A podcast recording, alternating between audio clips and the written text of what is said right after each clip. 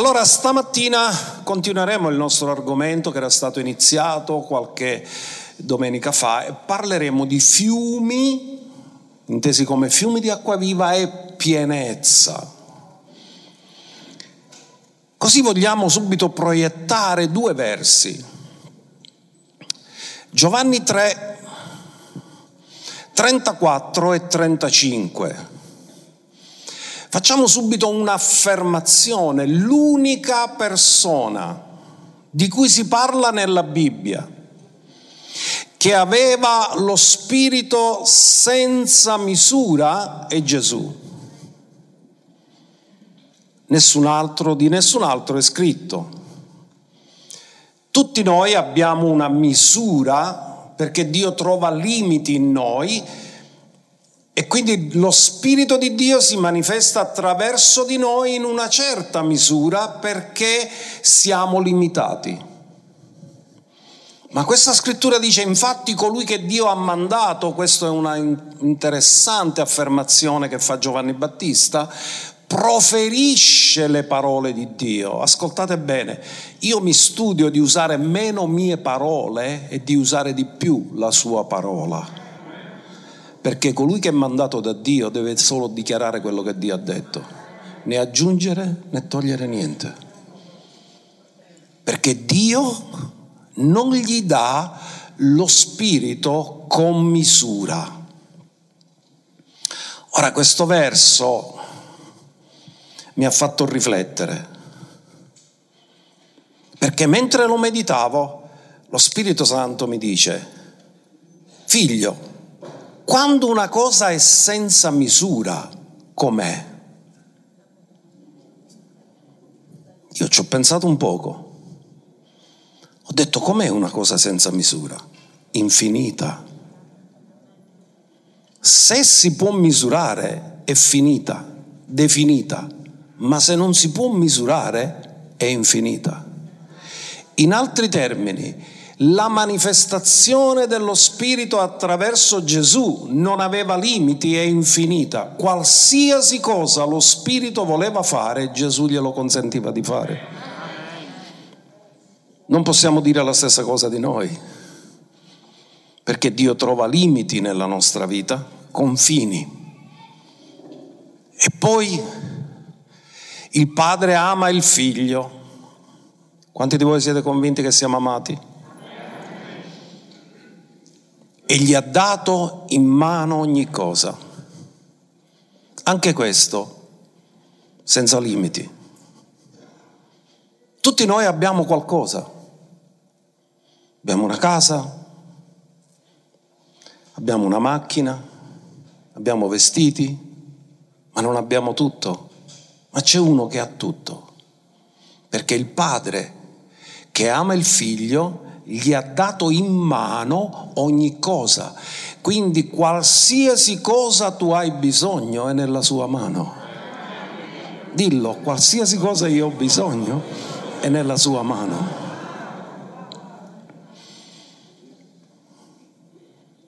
Queste sono affermazioni meravigliose che ha fatto Giovanni Battista riguardando Gesù. In altri termini, quando diciamo che Gesù aveva la pienezza, lo limitiamo perché era senza limiti. Perché la pienezza parla di qualcosa che ha un vuoto che viene riempito. Ma quando parliamo di Lui non c'è un vuoto che viene riempito, è un infinito scorrere di grazia. Questa mattina vi voglio sollecitare, perché Gesù ha parlato che da chi crede vengono fuori fiumi di acqua viva. E ci ha incuriosito il fatto che Gesù ha usato il termine al plurale, fiumi, non un fiume, ma fiumi di acqua viva. Così ricordiamoci quello che già conoscete, Giovanni sette, trentasette, trentanove, che Gesù ha detto nel grande giorno della festa dei tabernacoli, l'ultimo giorno, lui si alzò in piedi ed esclamò, andiamolo a rivedere. Ora nell'ultimo giorno, il grande giorno della festa, Gesù si alzò in piedi ed esclamò dicendo, se qualcuno ha sete venga a me e beva. Questo cos'è? È la salvezza, è la vita eterna. Abbiamo imparato che anche nell'Apocalisse lui ha detto: chi ha sete venga e beva gratuitamente dell'acqua della vita. È il dono della vita eterna. Il salario del peccato è la morte, ma il dono di Dio è la vita eterna in Cristo Gesù. La vita eterna nessuno la merita, ma tutti la possono prendere perché è per grazia. E poi ha detto: chi crede in me, chi ha sete si salva, riceve l'acqua della vita, ma chi crede, perché come ha detto la scrittura, da dentro di lui, cioè dal suo spirito rinato, rigenerato, sgorgeranno fiumi di acqua viva. Così tu dici, quando Gesù dice questo, tu sei molto interessato a capire, ma cosa sono questi fiumi? Cosa rappresentano questi fiumi? Perché Gesù ha detto questo? È così. Lui stava parlando perché tutti avrebbero potuto cominciare a pensare: ma cosa significa questa metafora che lui sta raccontando? E Giovanni, per evitare che la nostra mente potesse vagare da altre parti, ci ha detto esattamente cosa si stava, a che cosa stava riferendosi Gesù, di che cosa stava parlando, ed è scritto nel verso trentanove. Ora egli disse questo dello Spirito che avrebbero ricevuto coloro che avrebbero creduto in lui. Lo Spirito Santo infatti non era ancora stato dato perché Gesù non era stato ancora glorificato. Quindi, in altri termini, Gesù profetizzò della Pentecoste. A Pentecoste fiumi di acqua viva sgorgeranno dal vostro spirito rigenerato e ripieno di Spirito Santo.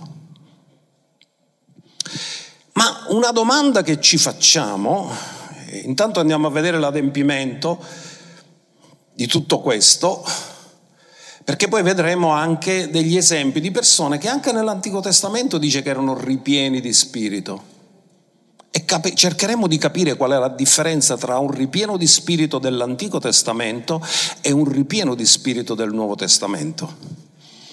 Ma lasciatemi andare all'adempimento in Atti due. E noi che siamo pentecostali, questi sono i versi, quando ci dicono: voi da dove derivate? Da Atti due.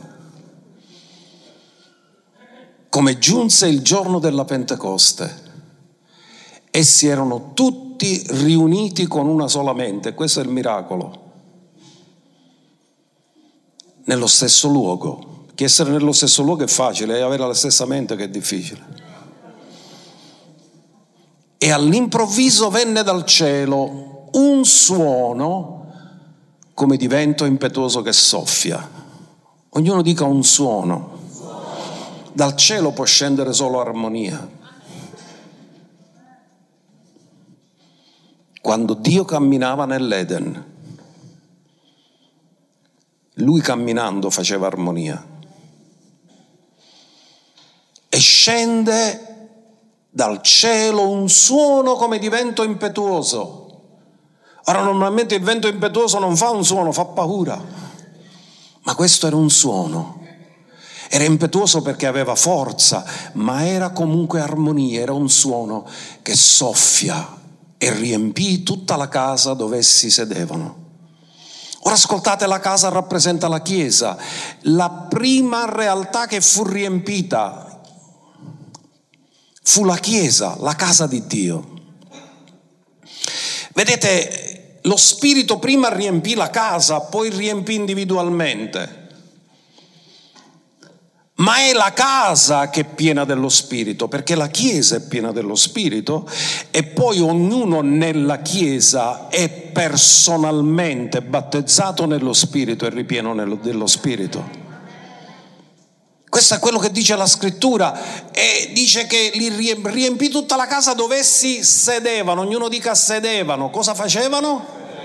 Perché il battesimo nello Spirito Santo è un dono d'orea, non è un merito che tu fai attraverso, ottieni attraverso le tue capacità, i tuoi meriti e le tue opere. È qualcosa che ti viene dato gratis come lascito testamentario. Loro sedevano, erano in una posizione di riposo. Non stavano facendo qualcosa, stavano riposando, seduti.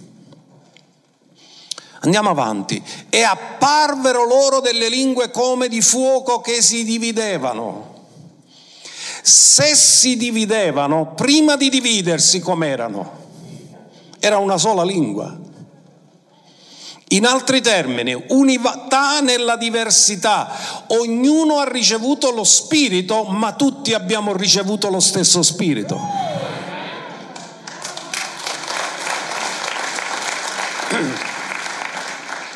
Apparvero loro delle lingue come di fuoco, il fuoco sapete cosa significa, non me ne parlo oggi, che si dividevano e andarono a posarsi su ciascuno di loro. Apparvero, ognuno dica apparvero. Sapete qual è la differenza tra una visione e un'apparizione? Che la visione ti porta le immagini della realtà, nell'apparizione c'è la realtà. Se Gesù appare qui significa che noi lo possiamo vedere, lo possiamo toccare, fisicamente presente, ma se io vedo una visione di Gesù, lui non è presente fisicamente. È come quando vedo una cosa in televisione, non mi arriva la realtà, mi arrivano le immagini della realtà. La realtà è da un'altra parte, da dove trasmettono, ma a me arrivano le immagini di quella realtà. Ora loro non hanno, allora che cosa si voglio dirvi? Che loro fisicamente ognuno, ma ognuno non lo vedeva su di sé, lo vedeva sugli altri.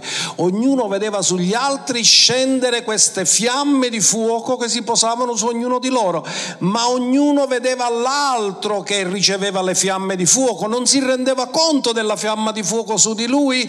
In altri termini, per vedere se sei ripieno dello Spirito non lo dici tu, lo dicono gli altri.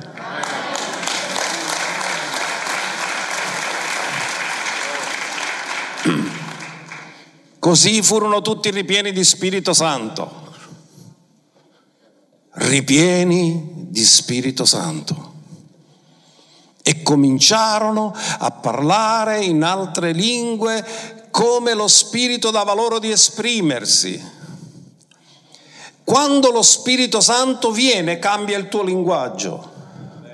Perché quando parli in altre lingue non viene da ragionamento, viene da ispirazione. Non parli da un'ispirazione terrena, parli da un'ispirazione dall'alto. E queste persone non dipendeva dalla cultura, non dipendeva dall'età. Lo Spirito Santo prese possesso del centro della parola. E sapete, tutti accordano che quello che governa tutta la nostra vita è la parola. Lui non è andato a prendere controllo del corpo, lui è andato a prendere controllo del centro della parola. Perché se cambia il tuo modo di parlare, cambia il tuo modo di vivere. E lui ci fa parlare in spirito, il linguaggio del cielo. Per questo io amo parlare molto in altre lingue, perché quando parlo in altre lingue non parlo un linguaggio terreno, parlo un linguaggio celeste. E Paolo disse: io ringrazio Dio che parlo in lingue più di tutti voi. Che bello Atti due, uno, quattro. Lo amo così tanto. Ora Giovanni disse, lui stava parlando dello Spirito che non era ancora stato dato perché Gesù non era stato glorificato, ma a Pentecoste in Atti due lo Spirito scende e Pietro nel suo sermone, dopo che è ripieno di Spirito, dice in Atti due, trentatré che si è adempiuto quello che Gesù aveva detto. E dice: or dunque, essendo stato innalzato alla destra del Padre, perché non era stato dato lo Spirito? Perché Gesù non era ancora glorificato. Cosa aveva detto lui? Non ve lo posso mandare se non vado. Vi è utile che io me ne vada. Ed essendo stato innalzato alla destra di Dio e avendo ricevuto dal Padre la promessa dello Spirito Santo, l'ha ricevuto per lui? No, l'ha ricevuto per noi. Ha sparso quello che ora voi vedete e udite. Quindi i fiumi di acqua viva sono stati sparsi, perché Gesù parlava di questo. E cosa intendeva? Ci arriviamo a poco a poco a spiegare cosa sono i fiumi. Ma nell'Antico Testamento troviamo persone che prima di Pentecoste sono state definite ripiene di Spirito Santo? Sì, ma non è la stessa cosa. Perché allora, se possiamo dirlo, erano unte ed erano accompagnate dallo Spirito, ma lo Spirito non rimaneva sempre con loro. Cosa che Gesù ha detto: voi lo conoscete perché è con voi, ma sarà in voi.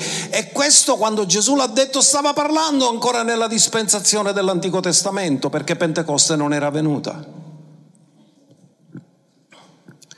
Ora andiamo a vedere alcuni esempi di personaggi definiti dalla parola di Dio ripieni di spirito, e normalmente sono sempre in un contesto dove devono compiere qualcosa che la volontà di Dio è un proposito di Dio.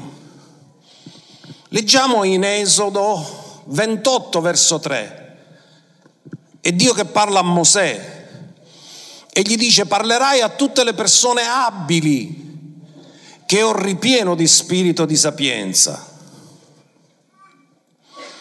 ed esse faranno le vesti di Aronne per consacrarlo, perché serva a me come sacerdote. Non è che chiunque poteva fare le vesti di Aronne. Per fargli fare le vesti di Aronne, sapete che le vesti di Aronne rappresentano il mantello soprannaturale sopra di lui, non poteva essere fatto da chiunque, doveva essere fatto da persone unte da Dio.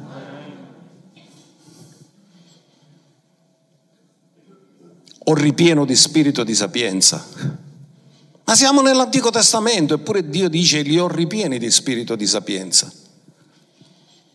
Andiamo a vedere un'altra scrittura in Esodo trentacinque trentuno. E Dio parla la stessa cosa dicendo che li ha riempiti, l'ho ripieno di spirito di Dio, di sapienza. Esattamente come comincia Isaia undici, lo spirito dell'Eterno, lo spirito di sapienza, esattamente le due cose che poi leggeremo in Isaia undici, di intelligenza e c'è pure di conoscenza e di ogni abilità, eppure sono nell'Antico Testamento. Deuteronomio trentaquattro nove, ora parla di Giosuè. Giosuè prende il posto di Mosè, ma quando prima di prendere il posto di Mosè, Mosè gli impone le mani. Allora Giosuè, figlio di Nun, fu ripieno dello spirito di sapienza perché Mosè aveva imposto le mani su di lui. Così i figli di Israele gli ubbidirono e fecero come l'Eterno aveva comandato a Mosè. Fu ripieno dello spirito di sapienza. Ma questo Pentecoste non l'hanno vissuto, la nostra Pentecoste, ma erano ripieni. Allora che differenza c'è tra un ripieno dell'Antico Testamento e un ripieno del Nuovo Testamento? C'è differenza. Ma andiamoci con ordine, passiamo alla transizione dei Vangeli.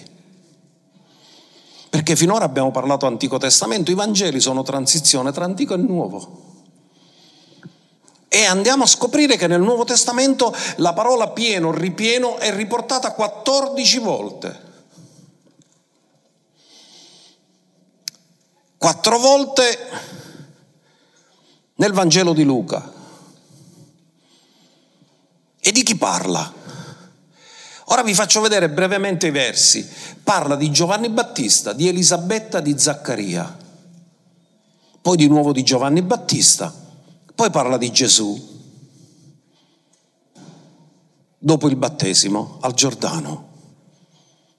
Ora ve li voglio fare vedere. Perché vedete che Giovanni Battista dice che fu ripieno di spirito fin dal seno di sua madre. Non è possibile che sia battezzato nello Spirito Santo. Lui è un nato di donna, non è un nato di nuovo. Tra i nati di donna è il più grande dei profeti.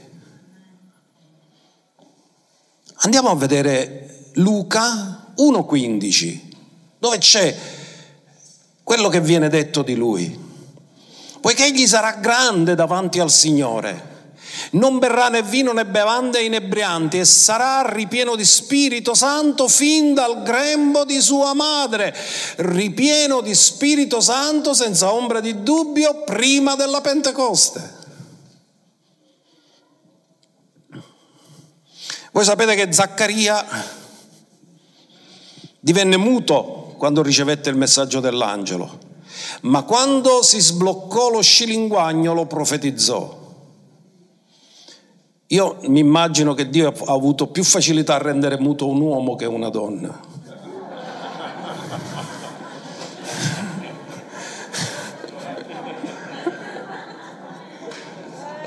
Potete ridere.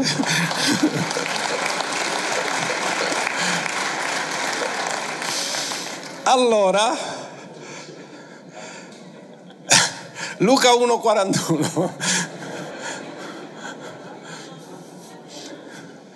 Luca uno quarantuno, non so se l'hanno trovato. E avvenne che appena Elisabetta udì il saluto di Maria, il bambino, che era Giovanni Battista, le sobbalzò nel grembo ed Elisabetta fu ripiena di Spirito Santo. Quindi c'è un incontro tra due donne incinte, una è incinta del Messia, una è incinta di Giovanni Battista. Sono parenti, sono cugini, ma il bambino Giovanni Battista, che è in gravidanza tre mesi più avanti rispetto al Messia, sobbalza nel seno di sua madre nel sentire la presenza presenza di suo cugino futuro Messia. E che cosa succede? Che lei è ripiena di Spirito Santo. E Zaccaria uno sessantasette, ce l'abbiamo Zaccaria? E Zaccaria suo padre fu ripieno di Spirito Santo e profetizzò dicendo. E di Giovanni Battista cosa si dice? Che è ripieno di Spirito Santo fin dal seno di sua madre, ma ha un processo che troviamo nel verso ottanta sempre di Luca. Intanto il bambino cresceva e si fortificava nello Spirito. E tu potresti dire, ma se è ripieno di Spirito Santo fin dal seno di sua madre, perché si deve fortificare nello Spirito? È la stessa cosa nel Nuovo Testamento per noi. Chi ti riempie di Spirito è Dio, chi si mantiene ripieno di Spirito sei tu.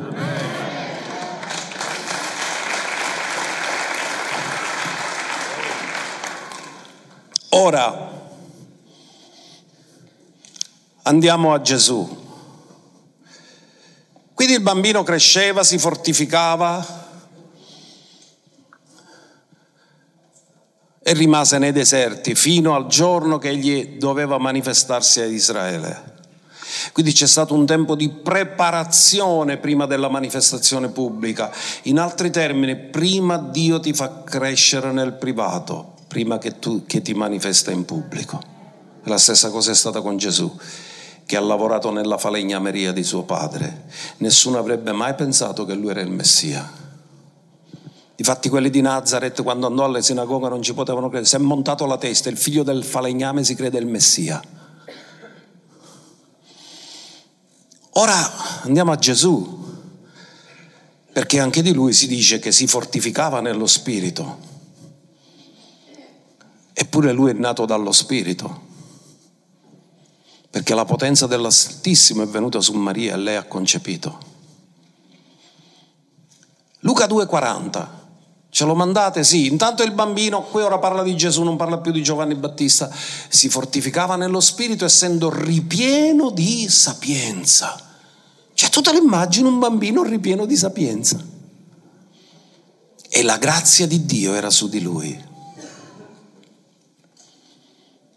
Bambino ripieno di sapienza, e la grazia, i favori di Dio erano tutti su di lui. Ma andiamo ora quando Gesù viene manifestato dopo il suo ministero nel Giordano, si battezza ed è un atto pubblico il battesimo, non è privato.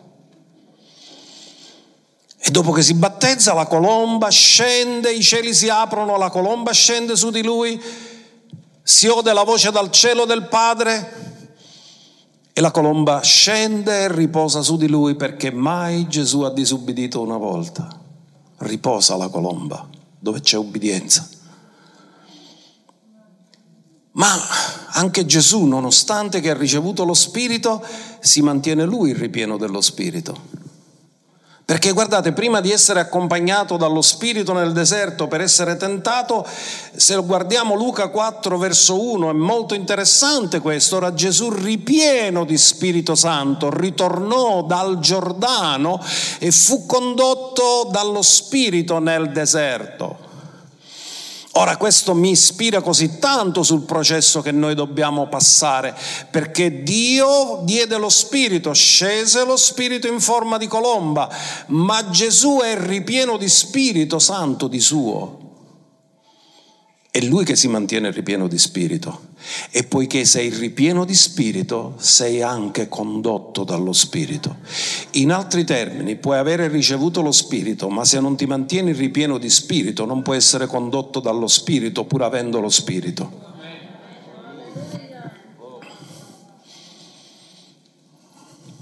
Quindi ora di Gesù si parla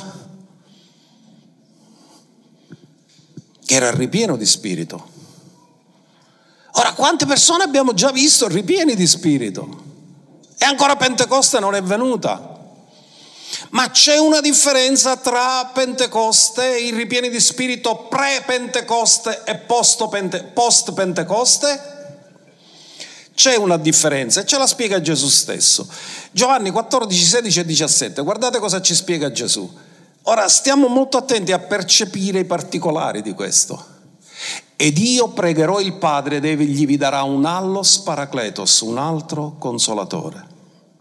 La parola che viene usata allos in italiano non ce l'abbiamo, perché in italiano noi diremmo un altro, ma in greco hanno due parole, un altro dello stesso tipo esatto, identico, ed è la parola allos, o altrimenti è eteros, un altro. Ma allos significa esattamente uguale. Il Padre vi darà un allos paracletos che rimanga con voi per sempre. Fermatevi un attimo e riflettete un attimo su questa parte. Se Gesù ha detto che lo Spirito rimanga con voi per sempre, sta presupponendo che non rimaneva sempre, o no? Quindi cosa sta dicendo Gesù? Tu puoi essere ripieno. Hanno fatto le missioni, hanno guarito i malati, hanno risuscitato i morti, hanno nettato i lebbrosi, hanno fatto opere grandi. Ma come l'hanno fatto? Lo Spirito era con loro, ma non rimaneva sempre con loro. Finita la missione, finito. Quindi Gesù ha detto, la differenza è questa, che quando una persona era ripiena nell'Antico Testamento, e i discepoli hanno agito con l'unzione dell'Antico Testamento. L'unzione viene, lo Spirito viene, ma finito quello che devi fare, non sta con te. Ve lo faccio capire con un linguaggio molto facile da intendere, siciliano. Tu quando una persona ti viene a visitare a casa, puoi dire di non conoscerla o già la conosci, ma non abita con te. Però dice, Gesù disse poi, voi lo conoscete. Perché se tu ci hai avuto a che fare, se tu hai cooperato, se tu hai sentito l'unzione, tu lo conosci, solo che non abitate insieme. E guardate cosa disse, lo Spirito della verità che il mondo non può ricevere. Ascoltate, se uno non è nato di nuovo non può ricevere lo Spirito Santo, è una precondizione assoluta. E che dice perché non lo vede e non lo conosce, perché il mondo dello Spirito si apre a noi quando nasciamo di nuovo, altrimenti lo ignoriamo. Ma voi lo conoscete, perché dimora con voi e sarà in voi. Cosa sta dicendo? Voi diventerete il suo tempio, diventerete la sua casa. Perché fino a ora vi viene a fare visita, ma poi lui se ne va a casa sua e voi rimanete a casa vostra, ma quando verrà a Pentecoste casa tua diventa casa sua. Oh, se potessimo afferrir, afferrare il potere di sapere chi abita dentro di noi. La Chiesa a Pentecoste è divenuta il tempio residente dello Spirito Santo. Non va e viene, è rimasto sempre con noi. Quando abbiamo questa percezione, il soprannaturale per noi diventa naturale. Perché se tu stai con Lui, il soprannaturale diventa naturale. Ora guardate che meraviglie che Gesù ci ha illustrato. È con voi. D'altra parte Gesù tutto quello che ha fatto l'ha fatto per lo Spirito. Sarà in voi. Voi diventerete la sua dimora costante. Perché mentre prima nella prima parte dice affinché rimanga con voi per sempre, come dire, fino a ora non è rimasto sempre con voi, l'avete visto, vi ha unto, vi ha fatto fare cose grandi, però poi se n'è andato, ma quando verrà a Pentecoste cambierà radicalmente tutto, non se ne andrà più, rimarrà sempre con voi.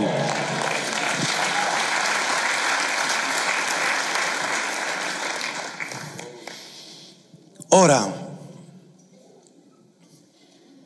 dobbiamo capire una cosa, gli apostoli non erano cristiani completi fino a Pentecoste, erano discepoli, poi sono nati di nuovo dopo la risurrezione di Gesù, ma sono diventati apostoli dopo la Pentecoste, perché fino a Pentecoste Pietro mai aveva predicato un sermone unto, ma dopo Pentecoste sono passati poco più di cinquanta giorni dal rinnegamento.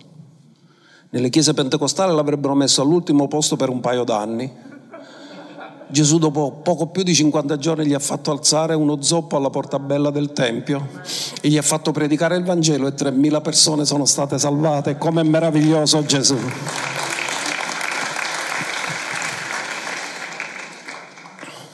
Allora,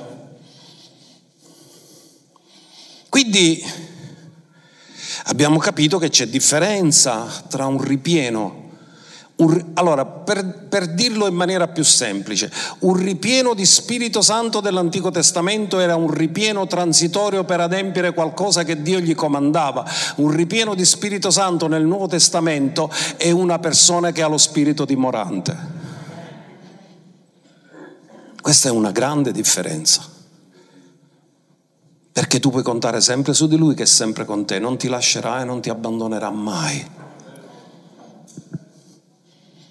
Ora andiamo a vedere il resto di essere ripieni. Abbiamo detto quattordici volte è riportato nel Nuovo Testamento, nove di queste volte è riportato nel libro degli Atti. E potete andare a cercare tutti i riferimenti, or Paolo ripieno di spirito disse, eccetera. Cacciò i demoni, scoprì che quella donna aveva uno spirito indovino, perché era ripieno di spirito. Ma l'ultimo, l'unico che parla di questo, di essere ripieni di spirito, e lo parla a persone battezzate nello spirito, è Paolo che parla agli Efesi, Efesi cinque otto, proiettiamolo. E non vi inebriate di vino e manco ne birra, no, perché alcuni dicono vedi c'è scritto solo vino, la birra ma la posso bere, né vino né cervoggia né bevande inebrianti, nel quale vi è dissolutezza, ma siate ripieni di spirito. Ora vedete, i tempi di verbo del greco rispetto ai nostri sono diversi, perché letto così noi non lo possiamo capire, perché quando dice siate ripieni di spirito, nel greco è un presente, imperativo presente continuato, significa un'azione che inizia e non finisce più. In altri termini dovremmo tradurlo così, mantenetevi costantemente ripieni di spirito. E poi dice, non vi inebriate di vino, perché il vino produce dissolutezza. Dissolutezza, io lo, lo dico in maniera molto più semplice, La, l'alcol fa uscire fuori da te il peggio, lo Spirito Santo fa uscire fuori da te il meglio. Amen.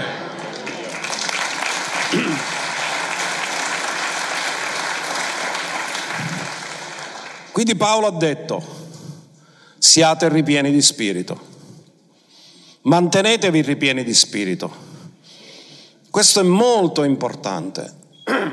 Ora vi voglio parlare, perché siamo esseri umani e ci capiamo, perché dobbiamo essere ripieni di spirito e dobbiamo esercitarci a essere ripieni di spirito, perché noi abbiamo un'anima. Io sono nonno. Se a mia moglie arriva la notizia che un nipotino ha la febbre, lei perde la pienezza dello spirito, perché entra in preoccupazione e in ansia.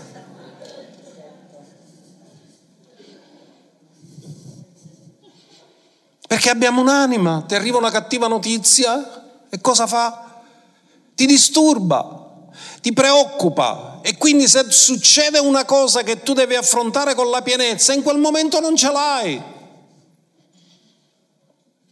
Perché sei preso dalle emozioni, sei preso dai sentimenti, sei preso dall'anima. Siamo esseri umani, siamo sottoposti. Se ti arriva una cattiva notizia non sei al meglio, ti, ti arriva come una pugnalata dentro. In quel momento hai perso la pienezza. E quindi perché Paolo ha detto: qualsiasi cosa avviene nella vostra vita che vi vuole rubare la pienezza, recuperatela subito. Perché tante cose non le potrai superare se non sei ripieno. Quindi, cari, che sono sti fiumi? Fiumi di acqua viva, ormai lo sapete, Pastore Luigi ve l'ha già detto molto bene, ma repetita juvent, dicevano i latini, ripetere giova, o in siciliano aggiuva. Per gli, per gli altri gliel'abbiamo detto in italiano, basta così. Chi ci segue da, dall'estero. Allora, andiamo a vedere i riferimenti e vi aggiungo un riferimento che il Pastore Luigi non ha citato, ve lo cito io, il primo è Apocalisse uno quattro, perché ora qui parliamo dei sette spiriti di Dio, che avete imparato che lo spirito è uno, che sono sette operazioni dello spirito, caratteristiche operative dello spirito. A me piace dirlo così, caratteristiche operative dello spirito. Giovanni alle sette chiese che sono nell'Asia: grazie a voi e pace da colui che è, che era e che ha da venire, e dai sette spiriti che sono davanti al suo trono. Sette spiriti davanti al suo trono. Quando sarete ripieni di spirito, fiumi di acqua viva sgorgeranno dal vostro seno. Quello che era davanti al trono viene a vivere dentro di noi. E gli altri versi già li conoscete perché vi sono stati proiettati la settimana scorsa, ma per chi non c'era li proiettiamo di nuovo. Apocalisse quattro cinque e Apocalisse cinque sei. Dal trono procedevano lampi, tuoni e voci, e davanti al trono c'erano sette lampade ardenti che sono i sette spiriti di Dio. Qualcuno mi può dire quant'erano i bracci del candelabro? Erano ardenti? Erano accesi? Cosa rappresentavano tra le altre cose il candelabro? Rappresentavano i sette spiriti di Dio, ma il candelabro rappresenta la Chiesa, quindi Dio non vede mai la Chiesa che non è ripiena di spirito.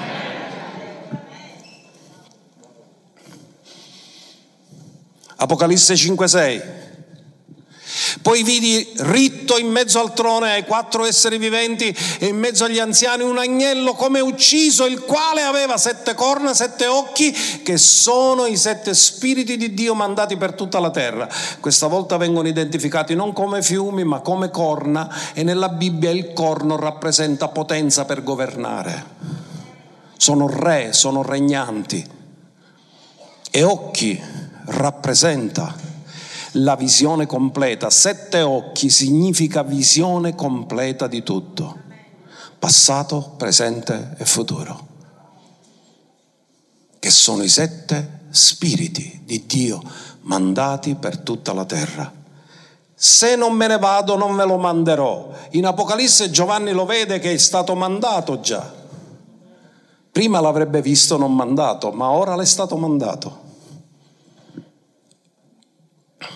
Quindi, che sono questi fiumi? Ci aiuta il profeta Isaia. Isaia undici ci fa l'elenco di queste sette caratteristiche dello Spirito di Dio. Poi un ramoscello uscirà dal tronco di Isai. Quanti di voi sapete chi era Isai? Ecco, l'unica che usai è Ida, tutto l'altro non ne sapete niente. Come fai ad andare avanti su un Isai queste cose? Isai!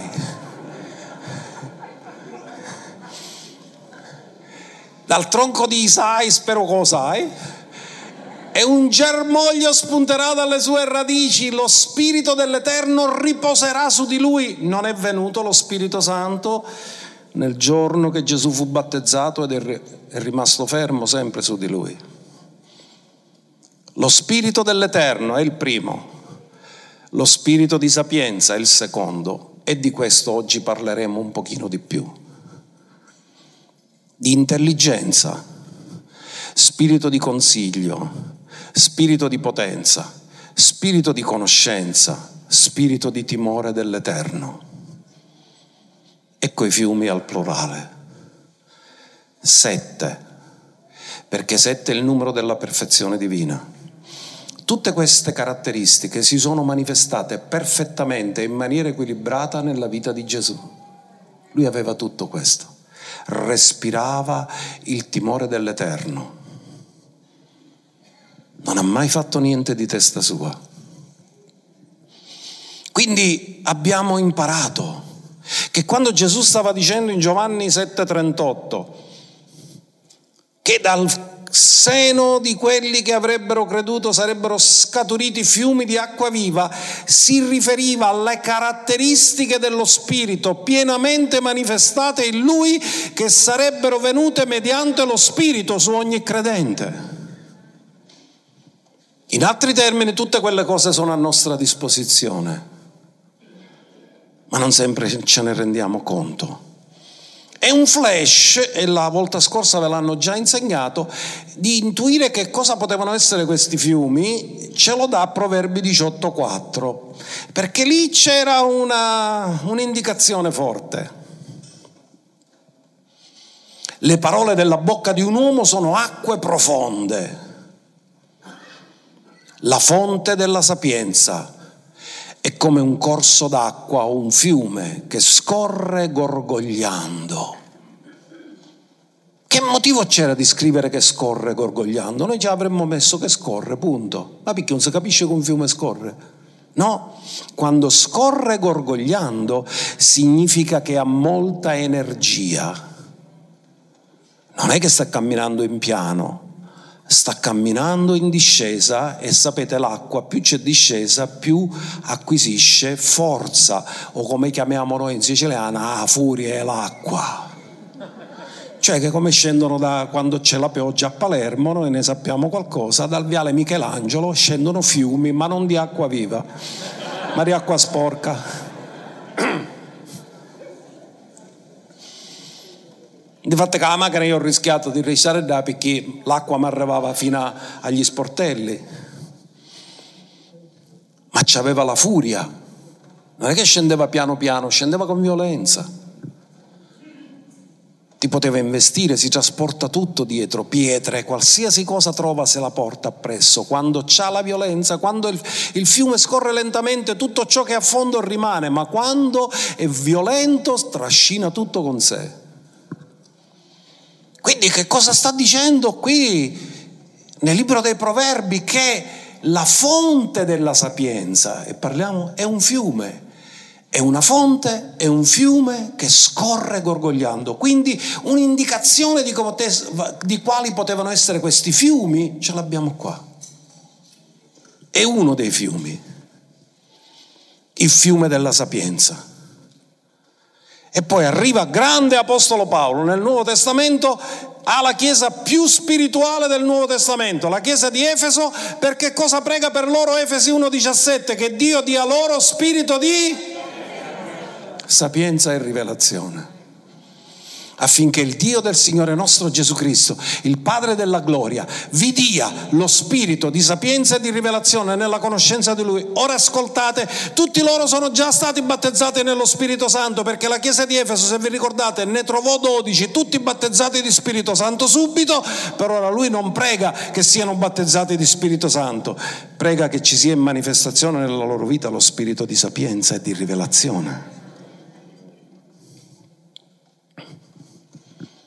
Nella conoscenza di Lui, Perché nella conoscenza di Lui? Perché cos'è la vita eterna se non conoscere Lui? In altri termini, attraverso questo ricevi vita eterna, la stessa vita di Dio. Ora entriamo nel messaggio che mi ha fatto travagliare di più,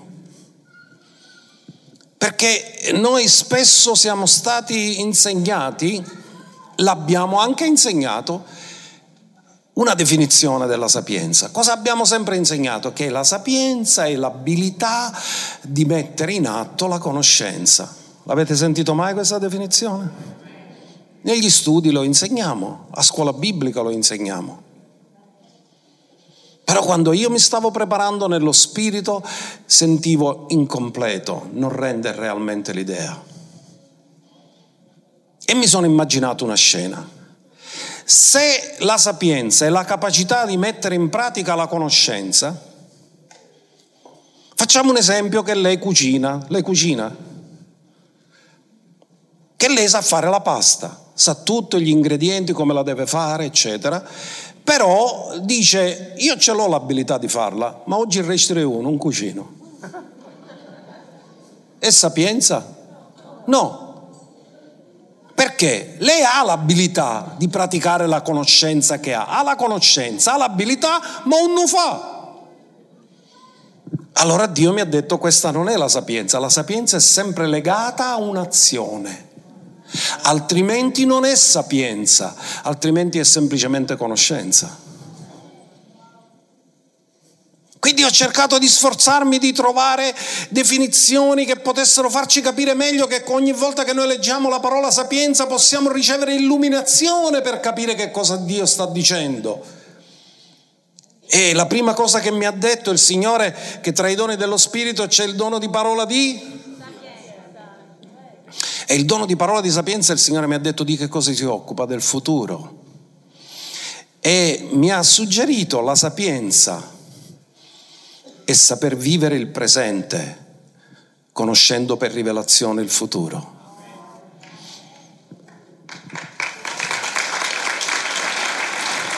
E mi hanno detto: guarda il mondo com'è cieco, loro pensano che tutta la loro vita finirà qua, ma non è vero, non conoscono il futuro. Quindi vivono nella follia perché non conoscono il futuro, ma chi conosce il futuro vive nella sapienza. Quindi una delle capacità della sapienza è farti vivere il presente sapendo qual è il futuro, conoscendo il futuro. Quindi sapienza è anche avere la visione degli scopi e dei piani di Dio, altrimenti vivi la vita senza senso. È impossibile che una persona che abbia sapienza viva una vita senza senso. Se vive una vita senza senso non ha sapienza. La sapienza è la comprensione spirituale della realtà e come muoversi in essa, perché vedi le cose come Dio le vede. Ma ora vi do la definizione più lunga. Ho detto che ho travagliato per trovare una definizione. E forse dovete scriverla se volete. Quindi cercherò di avere la sapienza di parlare piano. Se vi parlo della sapienza come faccio capire non è tanta sapienza. La sapienza di Dio ha il potere di farti dire quello che devi dire, di farti fare quello che devi fare, di farti pensare quello che devi pensare e di farti andare dove Dio vuole che tu vada. La sapienza di Dio non è mai passiva, è sempre legata alle azioni. Sempre, altrimenti non è sapienza. Difatti Dio unse quei personaggi, quegli operai meravigliosi con spirito di sapienza per realizzare le vesti di Aronne. Dovevano fare qualcosa, non era per sapere qualcosa, ma per fare qualcosa. Ve lo ripeto, Quindi la sapienza ha il potere di farti dire ciò che devi dire, di farti fare ciò che devi fare, di farti pensare con la mente di Dio quello che devi pensare, di farti andare dove Dio ti manda. La sapienza non è mai passiva, è sempre legata alle azioni, a un'azione o a delle azioni. La sapienza, quando ha fatto il suo lavoro, ti ha fatto sempre compiere qualcosa.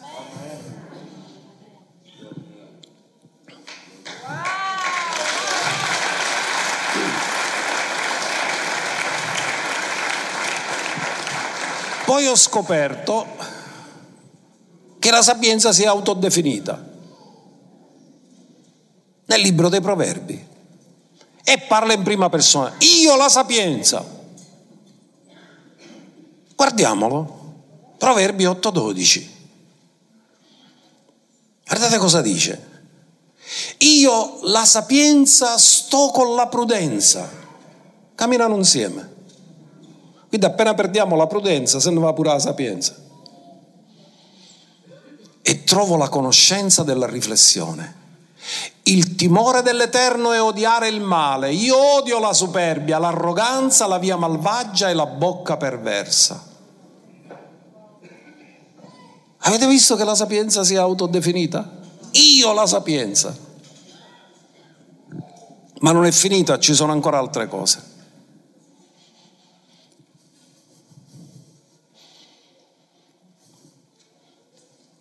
Me lo date il verso successivo? E guardate cosa dice ancora, perché questo mi ha aiutato alla definizione. A me appartiene il consiglio. Ascoltate, buoni consiglieri sono necessari nella vita. Attenzione da chi ti consiglia, perché non sempre chi ti consiglia ha le motivazioni giuste. Davide aveva buoni consiglieri che l'hanno aiutato nel regno. Aitofel era così perfetto che non sgarrava niente, fino a che Aitofel non si è messo contro Davide. A me appartiene il consiglio e la vera sapienza. Quindi la sapienza dice: a me appartiene la sapienza. Io sono l'intelligenza. E poi questa ultima parte è fantastica: a me appartiene la forza. Ascoltate, se abilità... Tu puoi avere l'abilità e non avere la forza. Facciamo un esempio. Tu ti senti così debole, sai guidare la macchina, ce l'hai la patente, sì, ma non c'hai la forza per farlo. Ma poiché la sapienza è sempre volta a darti, farti fare cose, non ti dà solo l'abilità, ti dà anche la forza per fare quello che Dio vuole che tu fai.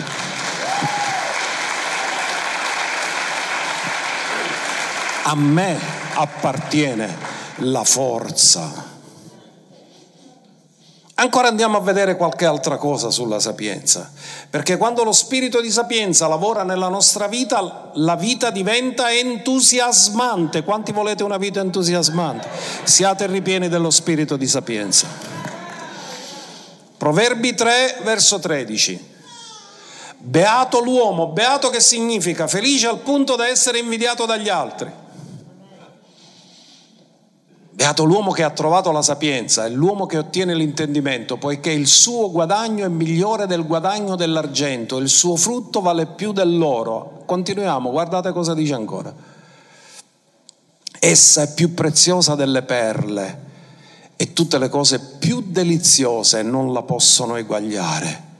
Lunghezza di vita è alla sua destra. Quindi significa che se camminiamo con la sapienza, Dio ci allunga i giorni.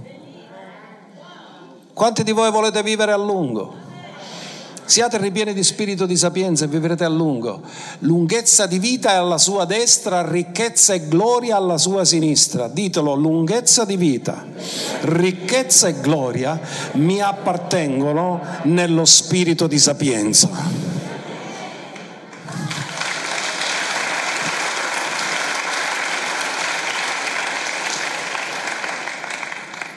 quando la Sapienza ha parlato in prima persona, chi stava parlando? Guardate chi stava parlando, prima Corinzi uno trenta.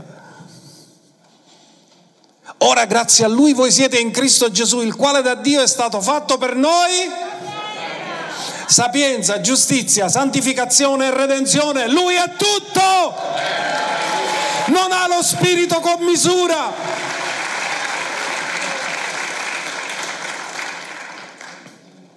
Ora vi voglio fare vedere un'immagine che avevamo proiettato quando c'è stato il rema dell'anno, dell'inizio dell'anno. Vi ricordate? Ve la ricordate questa immagine? Queste sono le due lettere dell'alfabeto ebraico, quella grande è la Pe, che significa bocca, perché ha la forma di una bocca, e quella piccola è la Bet, che ha la forma di una casa o una tenda. Non c'è bisogno di andare a scoprire tanto, non so se riuscite a vederla tutti, la vedete tutti? Che quella piccola va esattamente dentro... La Bet va esattamente dentro la Pe. E uno pensa, ma come mai? Sapete dove è svelato il segreto? In Colossesi due tre. In Colossesi due tre è svelato il segreto perché la Bet sta dentro la Pe. Bet significa figlio, significa casa. Pe significa bocca.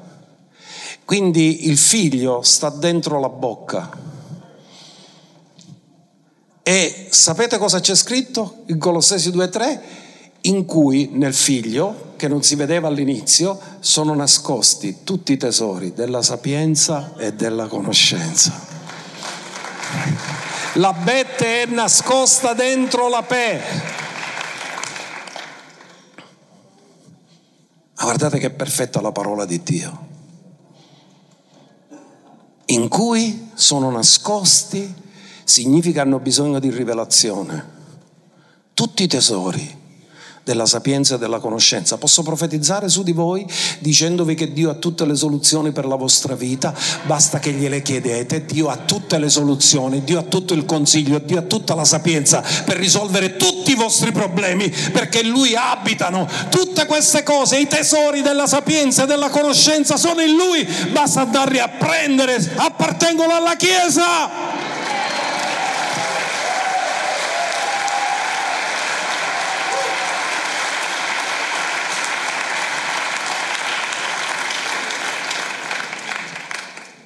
Ho gli ultimi due versi per concludere il sermone.